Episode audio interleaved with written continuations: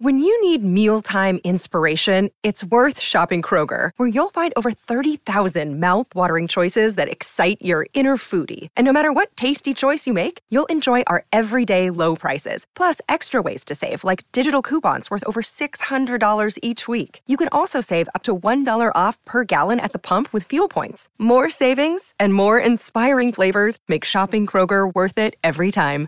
Kroger, fresh for everyone. Fuel restrictions apply.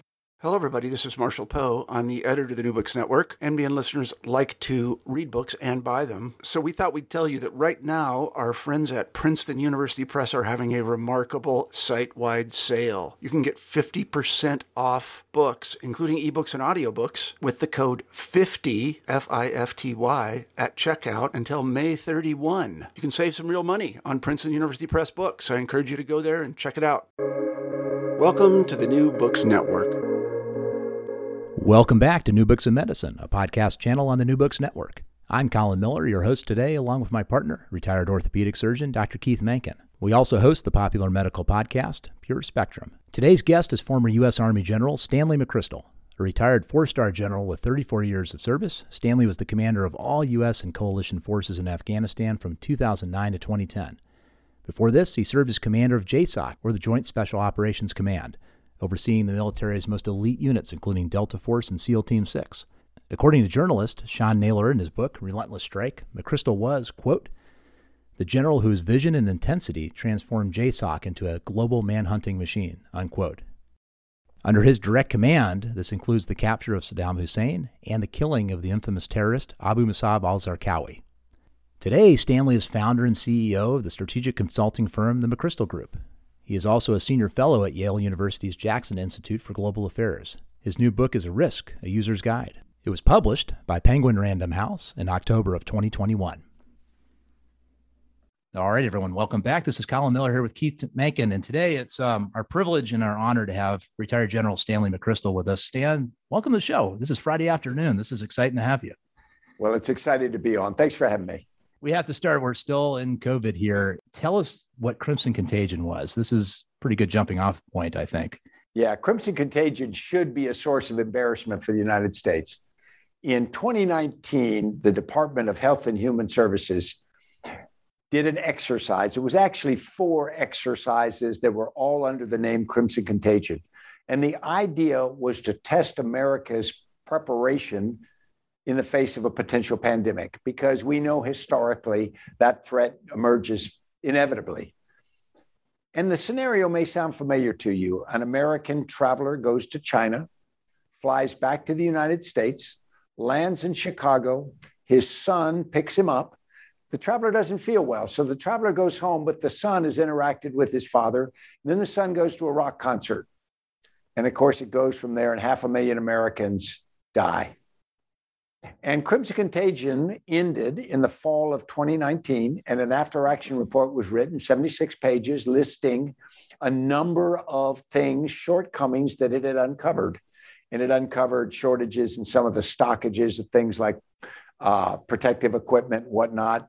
It identified process problems connecting different parts of the public health apparatus in America.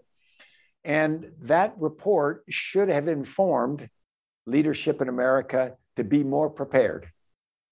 And then COVID 19 arrives, and almost everything that was identified in COVID 19 as weaknesses proves to have been unaddressed and uncorrected as we go into what is now still a pandemic. So I've read about these types of exercises. Who looks at these ordinarily? And, and, and, and I guess a bigger question is how do you get the attention of decision makers and policymakers because there's a lot of other things pulling for their attention. Yeah, it's very interesting. There are two values to these exercises. The first is the people who participate in the exercise, often at the more operational level, lower in an organization, they develop relationships with people in different organizations that they would have to deal with in a in a crisis. They develop an understanding of how things are supposed to work and can work. And so they develop a lot of good experience that gives you a base. Now, hopefully, you get senior members to also participate, but it's often hard to get senior members to participate for any length of time because they've got so many things happening. But if you can, of course, there's great value in that. If you can't get them to participate, then a written set of lessons learned from the organization goes up. Hopefully, it's read by senior members and they direct action. Often, what happens is those reports go into an inbox or go on a shelf and nothing happens. And we find out that when we have problems later, we knew all about those problems beforehand. We just had been unwilling to act. So, do you think there would have been time uh, for them to act on so, this sort of thing? And is there a level of um, this type of exercise where people say, "Okay, folks, this is really the fire alarm. We this is really to check," because it seems like between 19 and 20 is really quick, and some of the things the store the um, equipment and things could have been addressed. Yeah, you certainly could not have fixed all of those uh, because some of them have a lead time of getting resources or training people. But you could have gotten everybody and started the train moving in that direction. And, you know, if you hold these kinds of exercises in a periodic basis, a regular basis, you build up muscle memory or muscle capability in an organization for all crises. Because I would argue that the, the uh, challenge caused by a pandemic has a public health and medical side to it, but much of what is involved, the necessary responses, the ability to communicate well, a clear narrative, the ability to act, they are actually common to any crisis, a big weather event or a financial crisis. Many of the thing organizations must do are the same. And so you build that capability to act and then of course you you modify it for what that particular threat is this is something that uh, colin and i were talking about beforehand um, sometimes with drills if you do them enough they become oh this is just the drill i mean i've seen that when i was teaching and we'd have a, um, a hurricane drill and people would like be laughing and they'd be, be scattered all over the place and then if we had a real hurricane it's hard to get people to do that i mean there is the muscle memory but um, particularly in the military, your background, how do you get people to say, okay, this is not a drill. This is that this is something we need to address. We really need to do it right now. Yeah, it's a great thing. How many times have we been in buildings when the fire alarm went off? And did we rush out or did we say, well, it's just a fire alarm going off, must not affect us, particularly if it's inconvenient or cold outside? And if you're in the operating room, you can't leave. I mean, that happens. There you go, yeah. I, I was actually having a few years ago they did something on my face they wanted to do a derma thing and so they put me put some gunk on my face and they put me under this blue light for a certain amount of time and they said you can't be under here too long so we're going to come out and get you so it doesn't do anything harmful while i'm under suddenly the building has a bomb threat this is the hospital at fort belvoir and I'm sitting under this thing and I don't know whether to leave and go out or stay under here. And everybody leaves. And I think, you know, they're going to come back and I'm going to be toasted. Uh, so obviously, you, got to learn to react. But I think that you've got to have a discipline in an organization. Think of it, it is like uh, working contingency plans or doing security things for cybersecurity. There are a number of things you have to do as a matter of discipline, even though 364 days of the year, it doesn't matter because you're not getting breached. The day you don't do it, obviously always aligns with the day when that happens. So I would argue organizations need a discipline to them to be effective at this. Stan, we're going to get in your book here. And I asked you earlier before we got started, you know, we could talk about this a little bit. And you brought, brought it up in your book. You, you had a spine procedure.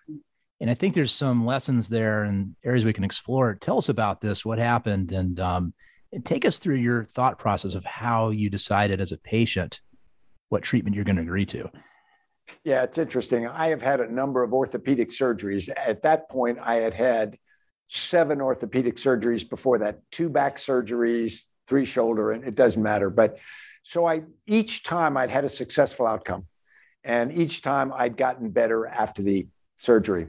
So finally, I'm told I need to have spine fusion because it had gotten to the point where they couldn't fix it any other way, and we delayed it long enough. So I went to a very noted physician in New York City, very well known guy. He'd actually operated on the son of a friend of mine, and the son was a very uh, effective college football player. And the guy gone that to play. So I I'd lined up all the things to say I got to go to a good hospital with great people, great track record.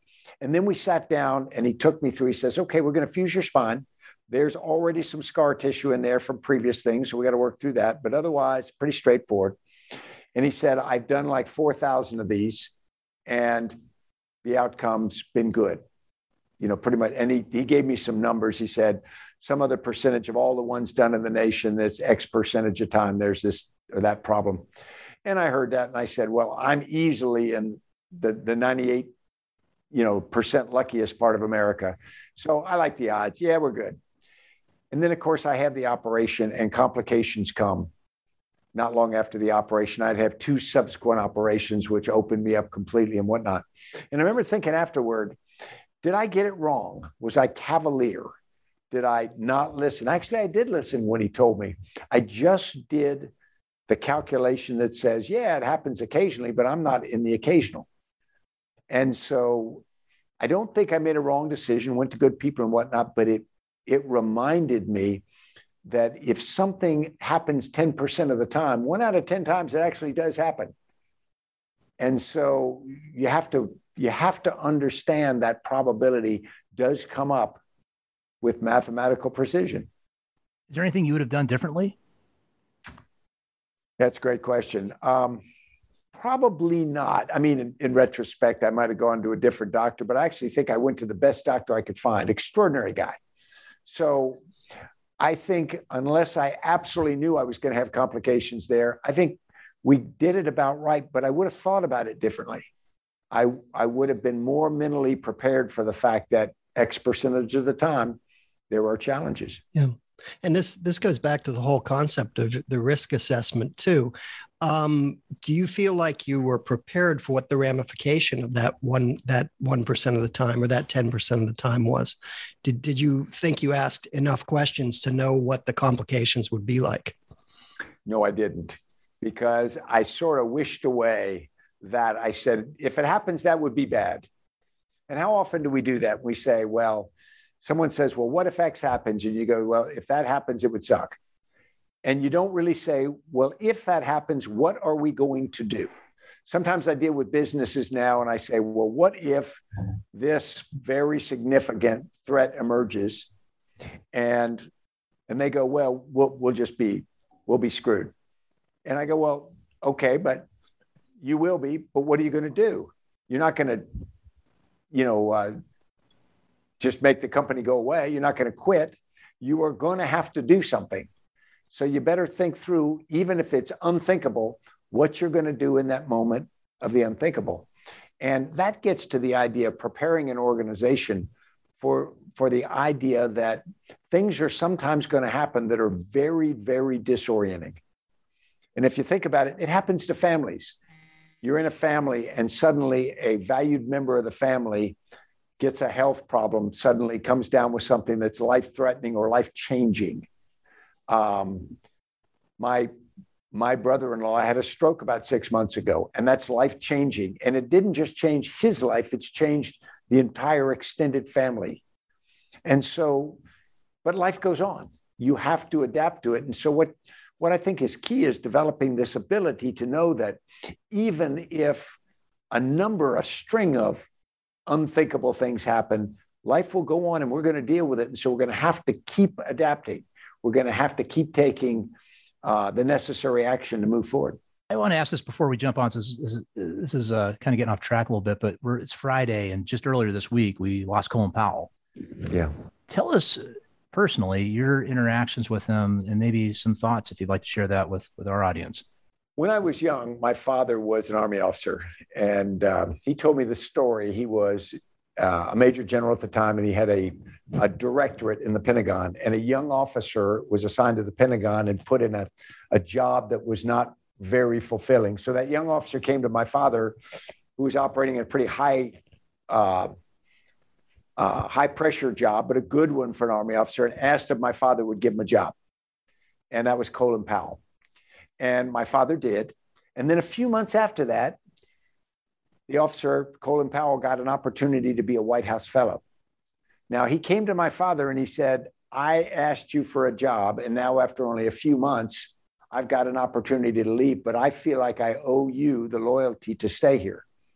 And then when my father told the story, he goes, I absolutely shook him on the hand, congratulated him. I said, go.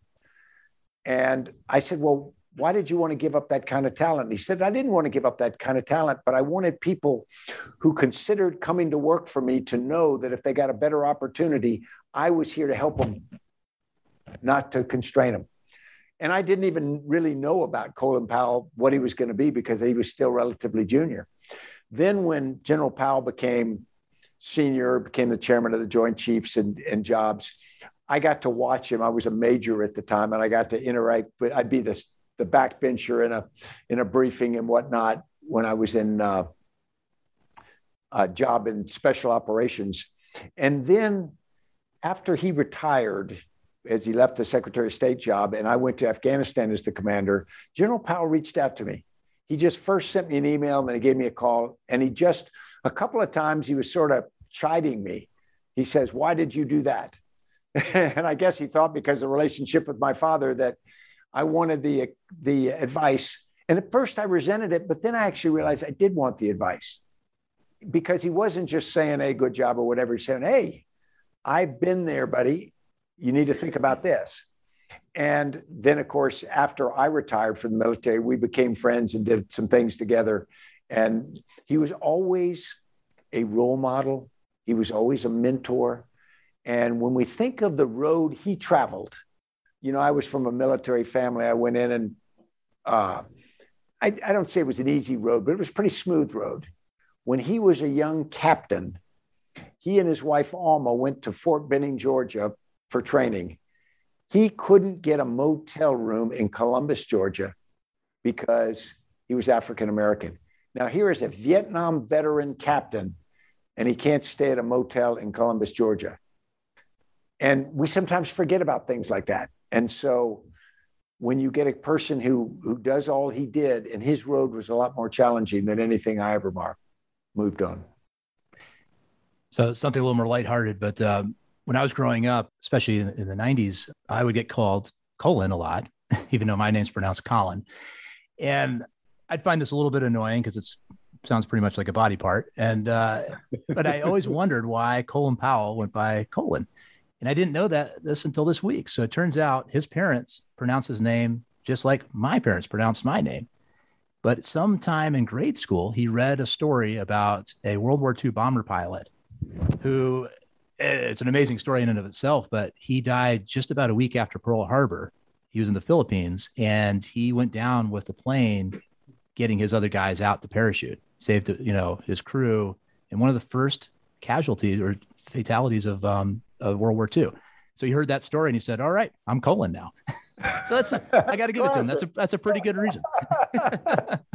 All right, so moving on here, let's talk about the risk immune system. It's it's certainly uh, an interesting analogy to use, especially right now where we're sitting. Tell us about this. What how do you define this? Yeah, I, a number of years ago, a brilliant Yale immunologist uh, came to my office at Yale and said, I think that the human immune system is like counterinsurgency. And I said, What? What are you talking about? You know, where are you coming from? And she says, I'm an immunologist. I don't know counterinsurgency, but I know you did this. And I just, it strikes me that they're similar. So we started this collaboration. We ended up doing this briefing together. And she was exactly right.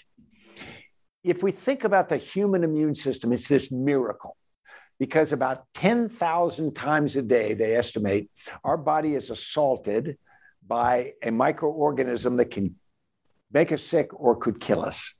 And yet we don't get up in the morning worried about our human immune system. We don't try to get it going. Please get going because it automatically detects the threats. It assesses whether they are dangerous to us. It responds to them, destroying most of them, and then it learns from it. And it does this constantly and we just take it for granted. Think about our, our organizations. You know, we often think about the threats that are around the corner or over the hill or unknown to us, and we worry about them. It's we hear howling in the night, and, and so we focus on those external things. But in reality, what's most important and what's most under our control is our immune system, our ability to deal with that, to detect those threats as they come, to assess them, whether they're dangerous to us, to respond to them, and learn to be better next time. So, what we, in the book, we drew the analogy with 10 risk control factors that make up this risk immune system that any organization and a, a, nation or society is no more than a big organization. And they are things like communication. How well do you communicate? The narrative. Do we all tell the same story about ourselves? Are we aligned on who we are and why we are? Are we able to act when we need to to overcome inertia? Do we get the timing right? Do we know when to do things and when not to do things? Are we adaptable when we need to be? Can we take account of our biases because we've got them? Do we use diversity effectively to close our blind spots? Is there leadership in place that pulls all of this together? So, if you think about this risk immune system, it's pretty internally focused. It makes us what we would call risk fit, more resilient. And as we talked earlier, most of the reactions to a, a crisis or a threat are the same crisis to crisis. So if you're in good risk fit condition, you're going to be able to respond far more effectively, regardless of whether you're completely surprised by the threat that emerges or whether it's something you've seen for quite a long time. Is it too early to grade our response to COVID as a country? And how what's your assessment so far? I mean, yeah, it's not too early. Um, in fact, we started this book a month before COVID arrived.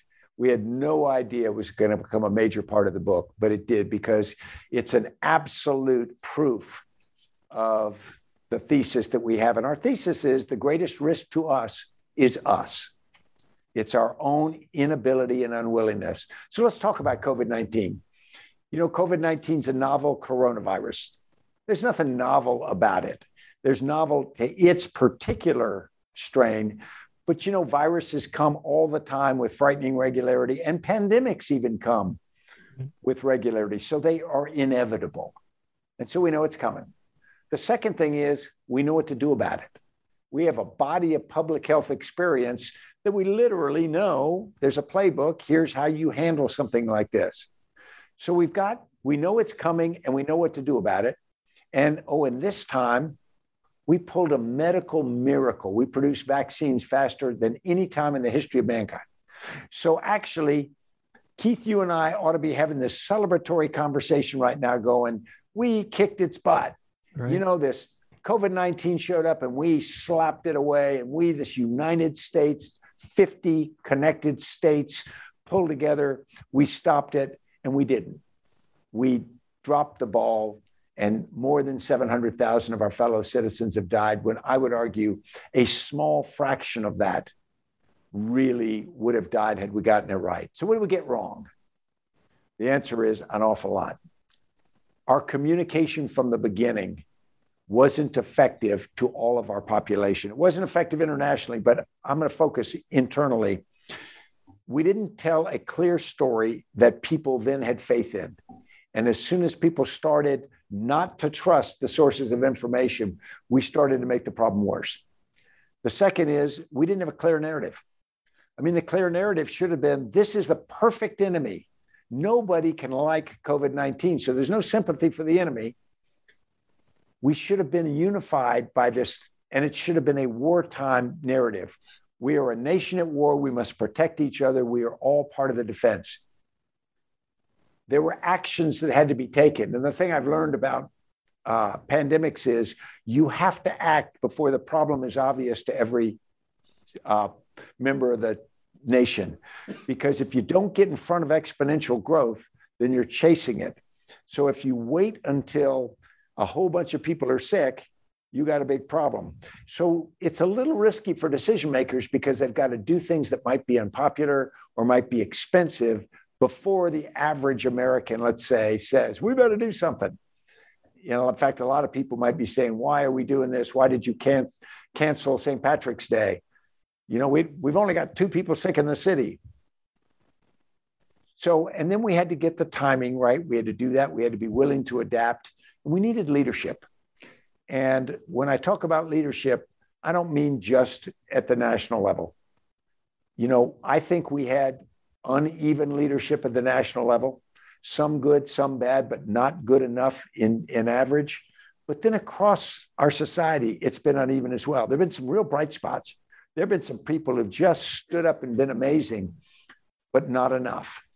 And so we fought COVID 19 as 50 separate states or maybe hundreds of separate municipalities, and none of them was strong enough to fight it. And so we've been defeated in detail. And truth be known, we're still being defeated on a daily basis. We're going to grind our way through it at the end, but it's not going to be a source of pride. Hopefully, it will be a source of wisdom. Right. So, um, uh, the question about communication and the narrative it's ironic we have arguably more communication than we've ever had and yet it's so difficult. I mean it was out of our hands almost before the pandemic started the the uh, false communication the false narrative. There may not be an answer to this but is there anything that can be done about that? Yeah. You're you've nailed maybe the most critical part of this thing. In the book we go through four tests of communication and it's a good reminder to people. First test is can you physically communicate? Can you get your message from A to B? The second test is are you willing to do it? Will you release the information? Will you communicate? The third is is the information timely and accurate, true? And then the last is is the receiver able to understand it? Do they speak that language? Are their ears open? Are they ready to take it in? If the answer to all four tests isn't yes, then you're not communicating effectively and you've got a real vulnerability. I think that this time what happened was we, we couldn't pass those tests. And then, as misinformation, which I categorize as unintentional wrong information, and disinformation, which is intentional wrong information, as they began to compete and they could do it very efficiently now because information technology, social media, and whatnot allows information to go at almost no cost. Uh, suddenly, who knows what's right and what's wrong? And we got into the psyche of the American population, true in other places as well. And it made us extraordinarily unable to align on a narrative, unable to align our actions. But we ought to pay attention because we shouldn't say, wow, this pandemic once it's gone, we don't have to worry about that for a while. If we have a cyber attack, if we have a financial crisis, the same thing, the misinformation and disinformation will be of a different nature, but it will have the same effect. And so I think it's a it's as close to an existential threat to the American democracy and our society as I can imagine. So I could ask you a lot of questions about this, but I'm going to go to something in your background. There's all sorts of issues about freedom of speech and private companies, but let's take the military. Tell us what social media, the role social media has in the military, how that's changed things. And yeah. if you have control, just as a battalion commander, of yeah. what your your troops are doing, what they're not doing, what they're using, what would you do to combat this misinformation, disinformation through certain channels? Yeah, it's an interesting question because just in my career, all that changed. When I was young, particularly when you were deployed, you were dependent upon the information the military gave you. Even as late as the first Gulf War, when we all went over to Saudi Arabia, they shut the phones off and there weren't cell phones and whatnot. So you couldn't communicate home and you only got letters uh, to you. So it was all, and they were censored. So it was all very controlled. And then there was an, an incident, a, an AC 130 gunship was shot down over a place called Khafji in early 1990, uh, early 1991, right before the ground war. And what happened was a bunch of people who were in that unit called home, and they called home with good intentions because they knew that the downing of the plane had become reported. They called their family and they said, Honey, I just want to call and tell you that I'm okay. Well, of course, the 13 crew members killed, their families didn't get calls. Oh. So it became a very cruel way for them to find out, you know, by omission before the Air Force was able to come and with a chaplain and a, a leader and do that. So it turned out to be a real eye opener. And so they put out a bunch of things. They said, okay, more discipline. We can't do that. It's just too cruel to families. Fast forward after 2001, and we started to have cell phones. And suddenly, the first thing you do is you say, Well, I'm going to take all the cell phones, the unit's going to control them. Well, that doesn't work. And now you have soldiers who can call back in the middle of an operation. They literally could go on operation and they could call home. A couple of things happen. One is you're worried about them calling home, and that didn't turn out to be the big problem. The big problem is the soldiers there in the combat zone, and the wife calls and says, You know, the dog is sick, the car is broken, and someone stole the washing machine. Suddenly, the soldier is trying to deal with the realities of one world and at the same time fight a war, which is really hard. Commanders found that they they couldn't stop that. They had to compete with that. And so information flows, rumors flow, misinformation flows. And so commanders have got to understand they now got to communicate much more aggressively because they've got to communicate with information that's incorrect. And you know, rumors go in an army like they do anywhere. It's it gets out of control. And so it's created a new dynamic and not, in my mind, a very healthy one. Yeah, I mean, I've actually been in the operating room where I've gotten some information. I won't go too much detail about this, but something that where I'm told tell the surgeon after the case, but not right now. It could just be something that's going to piss them off, but it also could be something family related. And, and I've done that before or used my own judgment because you don't want to break their their their train of focus. I cannot imagine though being out in a, in a in the field and doing FaceTime with your kids, and then all of a sudden mortar yeah. attacks start. That's that's just Right. That's incredible. Do you think there's a solution to this? Is it a special cell phone that's secured by a military network? I mean, what what are they looking at? I'm not aware that they're looking at anything right now. I'm sure that there are there are different ideas of of having people turn in their cell phones or give them special things, but I'm not aware of anything. You know, I think all information technology is something that's gotten ahead of us it is more advanced than we are mature as a society. We can communicate faster than we can think, and we often do. And so I would argue that we don't know how powerful social media is, Instagram, the effect it has on people, different things. Um, I would argue that until we mature to catch up with that, we're going to be at real risk. Yeah, I might be a little naive about this, but uh, in medicine, we went through a phase where we didn't tell the patient anything or we selectively told the patient what was going on. In fact in my lifetime was the advent of um, of informed consent which stan you know well too too well. Um, but nowadays it, it, doesn't make sense. Of course we're going to tell people things. Um, is there a why is it a bad thing necessarily that the leadership has to communicate with the men in the field or they have to do it more effectively? Is it could this lead to something that's actually a better communication and better uh, organization of of the troops? Yeah no I, I agree keith. It's not all bad. There's a lot good because it it forces the leadership to do that. The problem is sometimes there's so much of it that the leadership is distracted. It's okay if you are communicating effectively and down, but what if political stuff starts getting in there or very damaging rumors and things like that? You could find the leadership spending an extraordinary amount of time dealing with things that are otherwise irrelevant to the mission. So it's it's a scale amount, I, I think. So talking about learning lessons, something you mentioned is the after action review it, the best thing I've got is when I was playing high school football, watching films. But there's there's nothing like what you talk about in the book with with JSOC and and military units. Um, and I see some parallels here. There's a debate right now about putting cameras in the operating room, for example, or in patient care areas. Obviously, there's a lot of benefit in learning, but there's also a lot of fear and trepidation about this. Um, as, as much as you can, I know there's some things you can't talk about. Just what we see in the news, many of these operators do have cameras on their helmets. There's drones overhead filming. You've got eyes all over the place. As much as you, are able to talk about it, take us through one of these after action reviews with a team. And I can only imagine there's an emotional component to this. I mean, what you're watching is is is, is violence. It's something that most warriors and soldiers through history never got a chance to see again, and sometimes would yeah. rather just put behind them take us through one of these because I think there's some things we can explore that are sure. broader to the rest of society. Yeah. Uh, first, I would state something that you will have a number of people in a firefight, a small battle.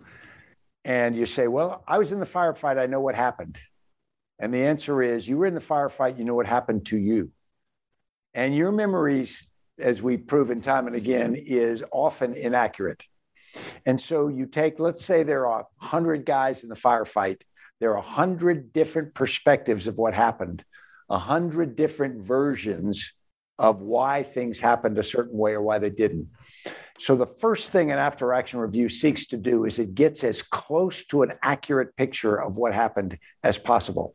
And so it involves bringing all the participants, interviewing them, bringing it into a moment where people eh, usually in time sequence go through an operation and they first try to establish okay these are sort of the facts.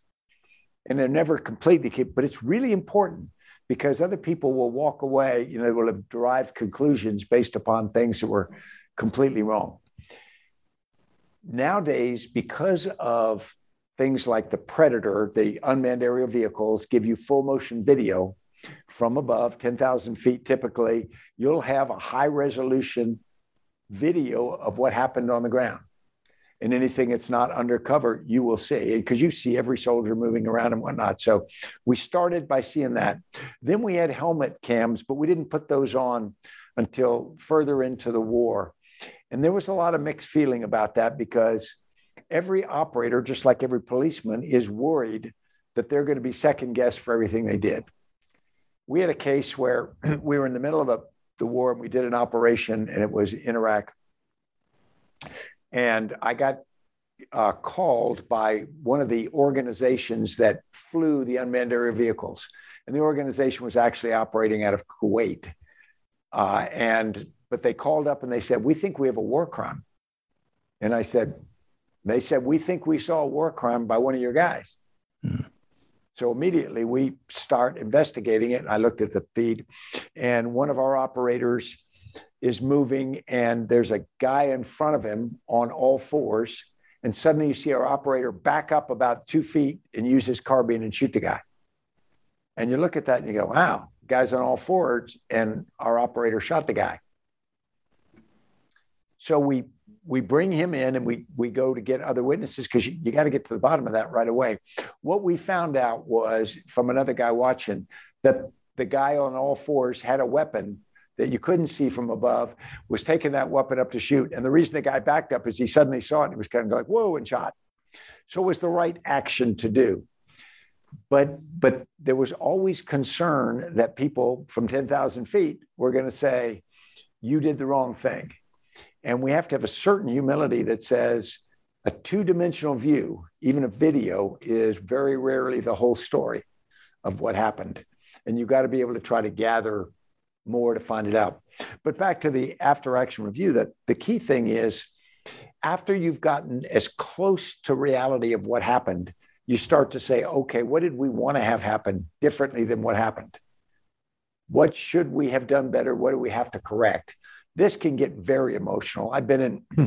after action reviews where fists were thrown, um, people call each other names, because sometimes you are saying, Keith, you completely screwed that up. And, you know, in combat, it means you screwed that up. And because of that, Colin died. Well, I mean, that gets pretty raw pretty quickly. But you've got to get to that kind of thing because you got to you got to get to what you have to fix before the next time. So after action reviews, you have to set up the right environment for them. Yeah, it should be controlled. It should be run by trusted people. It should be very as professional and disciplined as you can because otherwise it will quickly devolve into a shouting match or if you let people get away with saying things that aren't true that they want to convince other people were the case then obviously you're just not getting to the the root of it. So there's a real art to doing these well, and doing a doing them regularly helps build up that capability. So not only, I mean, you're talking about potential war crimes, other things, but it's also it's it's your career too, right? I mean, if something's seen, I, I, don't, I don't know if this is true, but I've heard, especially in the special operations community, there's not a lot of toleration for failures, right? It's it, you can be out pretty quickly. Um, correct me if I'm wrong. Uh, when you're talking about doing these things right, does that mean uh, an assumption that this isn't going to be used in that way, or can you even make an make a yeah. commitment to that? How how do you handle those concerns? Yeah, it's interesting. Different organizations do it differently. In the special ops community, we didn't guarantee that we weren't going to use what we saw and said because it was important stuff. And so the idea was if, if you find something really wrong, okay. But you do try to create an environment that says people make mistakes. We're human. So we want to ferret those out. As you probably know, there are accident reports in things like the Air Force and all that protect the anonymity of people or the responsibility so that they get out the full story they say we're going to do a report and nobody's going to held, be held responsible because we want to find out what happened. You know, I was on the board of uh, JetBlue Airlines and I was chairman of the safety committee. And there was always this big discussion about cockpit cameras and cockpit recordings and using those because crews didn't want to be second guessed. And I think that's true of bus drivers and everybody else but we are going in that direction. I mean, the reality is there are cameras everywhere now. There are body cams. There, there's tracking of cell phones. The ability to get more information than ever exists, and so I think we're we're going into a new paradigm on uh, on being able to assess people's actions. Yeah, I think one of the big resistance points is not wanting to be judged by someone who isn't a peer. Whether you're a police officer being judged by someone else in the media uh, or if you're a doctor having this put out there, you know, even data about your complication rates. It's like, well, nobody can really understand that without some more context to it.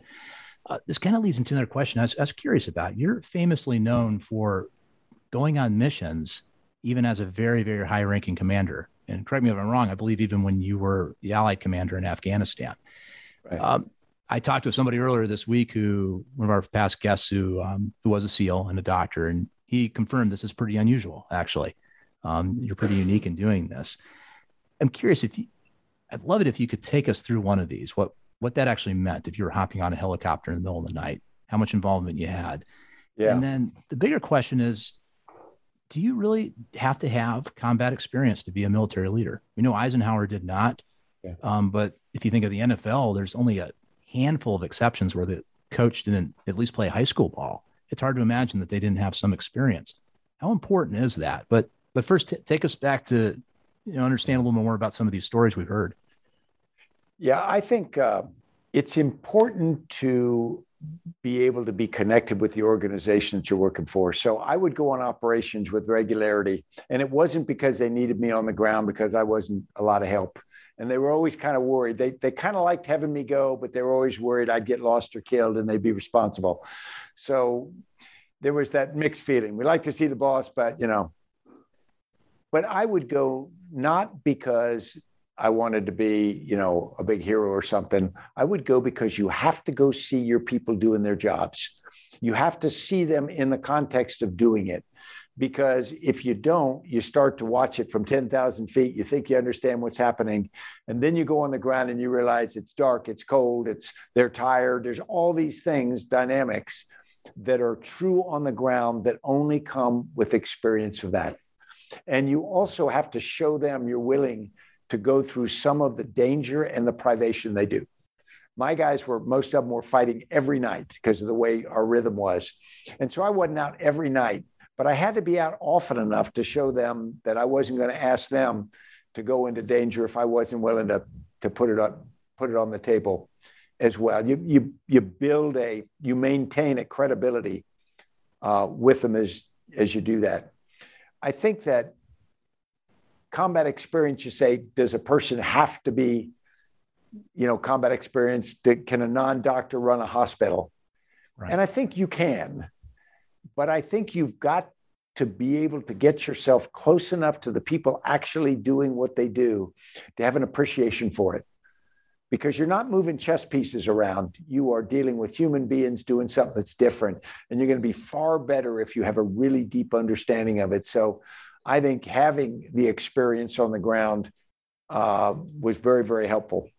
Yeah, I know the um, uh, president of a major medical system, um, and uh, he was offered a uh, uh an office in the huge tower and he declined. He wanted the office that he had to walk through the emergency room every day to get to because every day he was not a doctor but every day he reminded himself this is what his people are doing. So i think he thought uh, we, that was a pretty profound thing. Yeah we worked with one company that once a month every senior executive basically did customer fielded customer calls complaints and things like that. And you spend a day feeling that you get a sudden appreciation for things that your organization's doing. Here's another question. The military does promote within. It, there's really, it, no matter how close we are to Great Britain, for example, we're not going to recruit a submarine commander from Her Majesty's Royal Navy, right? It's just the way things work. Um, there's very strong competitive advantages and disadvantages, I think. And there's companies that set themselves up this way. Um, yeah in my industry, Stryker is an example. Um, there's Goldman Sachs. You know, they move people up and and develop leaders from within. Just from what you've learned in the military, and then within the McChrystal Group and consulting, what are the biggest competitive advantages to this model, and what are the the downsides? Yeah. I think the advantages are you have a system in which you control the professional development of someone. You can start early, you can focus on values, certain behaviors, you control the experiences they've had because you can put people in a variety of jobs. And then there's a connection with people as they rise together.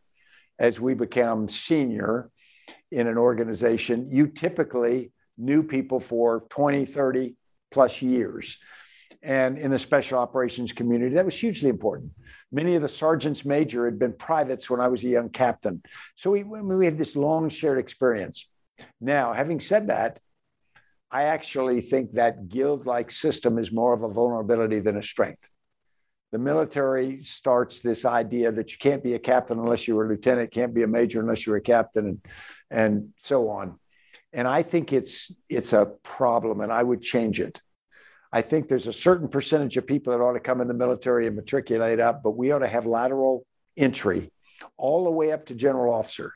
Really? And I'm not talking about just being a technical kind of person. I know some CEOs that could come in and be the commander of an infantry division. All they'd have to do is learn to wear the clothes, learn, you know, how to salute, that sort of stuff. And you say, well, they haven't had all the experiences. They're problem solvers and they understand how to use people. And if they're good people, they're probably pretty bright. And they would bring different ideas. They would bring, hey, why are we doing it that way? The problem in that guild like is you sand off the iconoclasts, maybe not intentionally, but you do. You shape everybody up until you get a pretty narrow range of views, pretty serious lack of diversity of thinking and perspective. And so I actually believe in today's world, we should have a very robust lateral entry into the military. And some people, like I, you know, Colin, I might say, you go into the military for three years and we want you to go in at this level and do this, and then we want you to go back to, you know, to whatever you're going to do. It would be good for the military, but it would also be good to have people going back at that rank into society. Now, the reserves and National Guard do part of this, but the reality is the active military is largely regular military. And so you can't consider them all one. You, you really have to admit that they're sort of three separate silos. And I believe in lateral entry to the regular military. That's fascinating. I never heard, thought of that. Um, are there any other countries you're aware of that have experimented with that? Uh, well, you know, every country does certain things in big wars. And so you see some of that. I don't know of a country that does that aggressively. I would also change the military academy system. You know, we've got a United States military academy for the Army and a Naval Academy and whatnot. I would make those academies be service academies, meaning service, not just military. And there'd still be, in fact, I'd add a couple and I'd have a bunch of people go to them. And then out of each academy, people would go to the Army, Navy, Air Force, Marines, CIA, State Department, FBI, because 20 years later, those friendships that were made in college would still be around and you'd have connections that you don't have they'd have been at each other's wedding and I think we'd get a huge uh, benefit because you learn the, the nuts and bolts of your craft later. You don't come out of West Point a soldier. You don't come out of Annapolis a sailor. You come out a college graduate with a certain bent, and then they teach you to be a sailor. Yeah, and, I'm totally sold on. I've heard you talk about this before. You know, national yeah. service, and I think it would also have the benefit of giving us a shared common experience and part of our narrative that we're we're missing in modern day life. I mean, we really are. Um, but but it would take all the excitement away from Army Navy games. That's true. That's right. all right, Stan, we're getting really close to the time. There's one question I want to make sure I get in, and then we'll see how many other things we can squeeze in here. You, especially at your level, you had access to some of the most sensitive information in the government. I mean, you were actually generating information that the president is briefed on every morning. Uh, fast forward from that to as a private citizen today, and there's two pathways for this question. One, I'm very curious about your process as a private citizen of keeping yourself informed of the world. You know, what kinds of sources do you use? How do you evaluate sources that are in the public domain that Keith and I would also have access to? And I suspect it might be a little different with the McChrystal Group. You may have subject specialty, you know, experts and and um, maybe conversations that with people that the rest of us may not have. But I'm really curious, just even the mundane, you know, if, if you're just reading Google News or something. I mean, I'm really curious how you are keeping yourself informed today without all those tools that you had access to previously. Yeah, you don't have a staff that curates it all. I do have a a uh, a person on our team that pulls together key things that that helps keep me informed because I'm going to be on podcasts or things. But that's that's really just curation. Um, what I do is I use a number of different sources, some key media outlets and whatnot, and I go to those on a daily basis and I check, okay, what's the hot things, and then I delve into certain ones. I'm a much more discerning consumer than I was 30 years ago. I learned in the military when people bring you intelligence, particularly secret intelligence, the first thing to do is go, okay, where's this intelligence from? What's the source's track record? you know, you really, because most of it is, you know, spies lie. And so, you know, you start with this great amount of skepticism, or you should. So, what I've learned to do for myself is try to triangulate. I've, I've gotten to, unfortunately, where I'm assuming almost every news thing I read has got a spin on it, whether it's right, left, or whatever, it's got a spin, or just poor reporting. Right. And I see an awful lot of poor reporting. So, I triangulate a bunch of things. I have discussions with people, and often I will ask if there's a particular subject that I've I've gotten enough information on to be stupid, you know, and to to give opinions, but not really know what I'm talking about. I reach out to people, and I somebody who knows a lot more, and I just say, "What do you think about this? What is your opinion?" And we have a lot of interesting conversations that way, because I don't I don't consider that I'm up to speed on the big national security issues and all. I don't pretend to be, but I do delve into the things that I think are, well, partially of interest to me and, and of great importance that sort of everybody ought to know and, and drill in that way. All right, we got a few minutes left. It's so many more questions we're not going to get to, but um, one, the book Risk. I enjoyed it. I, I, heard you on another interview recently saying this might be the last book you you write. And I've actually heard this from a number of people lately. Maybe it has to do with the publishing industry, taste change. One, who do you hope to to to reach with this? And if yeah. not writing another book, how do you reach out to people and contribute to the conversation? Uh, how do you think Great about question. the changing consumption of material yeah. today?